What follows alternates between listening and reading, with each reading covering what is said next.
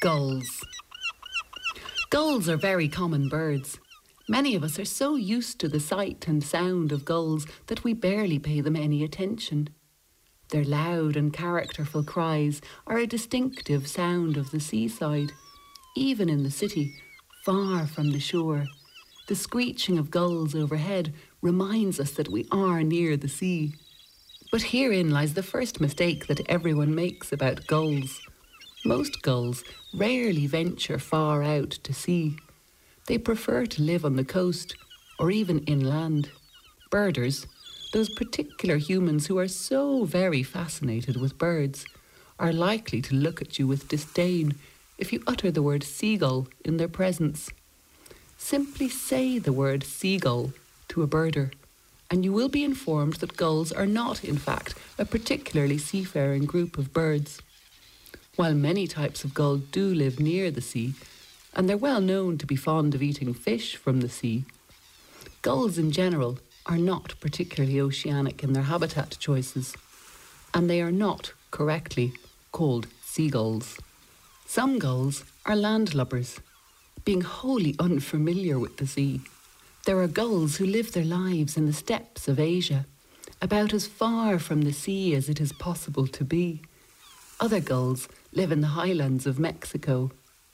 Here, many gulls come inland for winter, spending much of their lives well away from the sea. It is only the kittiwakes, one of the many members of the wider gull family, who are truly of the sea. Kittiwakes breeding colonies are always perched on steep coastal cliffs. They survive on a diet of fish and spend each winter out at sea. Aside from the kittiwakes, we have lots of different species of gull here in Ireland.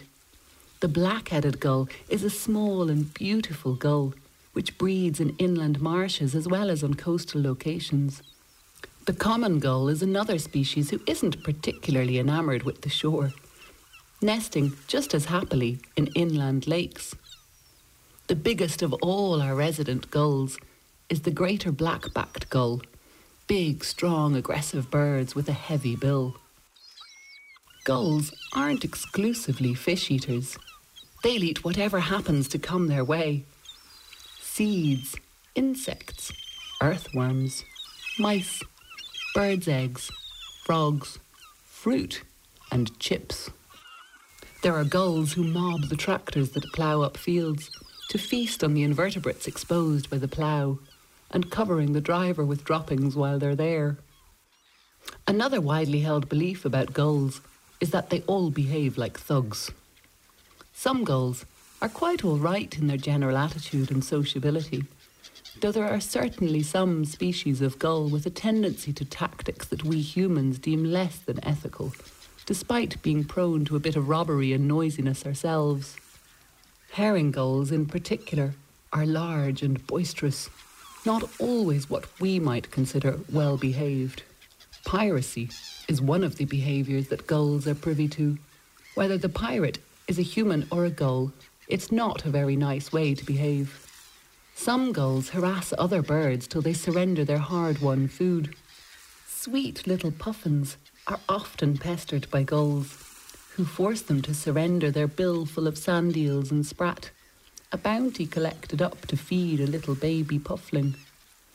Gulls are known to harass big birds like herons too, robbing them of their fish before they have a chance to swallow their catch. Even some mammals get harassed by gulls. They've been known to bully a young otter and steal the meal that it is about to tuck into. Seals are sometimes successfully robbed of their dinner by some of the more aggressive gulls. Gulls tend to live together in large colonies with complex and hierarchical social structures. Especially when crowded together, they're prone to bickering, stealing, fighting, and screeching, raucously competing for territory and recognition. This all sounds surprisingly like the antics of our own species. Like attracts like, and many gulls have learned to thrive where humans dominate. I guess it's no wonder we tend to give gulls such a hard time. But gulls really are a wonderful group of birds. Clever, curious, resourceful, intelligent, adaptable, and innovative. Some gulls have even been known to use tools. In one famous example, herring gulls used bits of bread as bait to catch goldfish from a pond. If we can get over our prejudice, we might see that gulls are beautiful birds. They are endowed with traits that we often admire in our own kind, but approve of less when framed as a pest. I do believe that gulls deserve a bit more kudos from humans.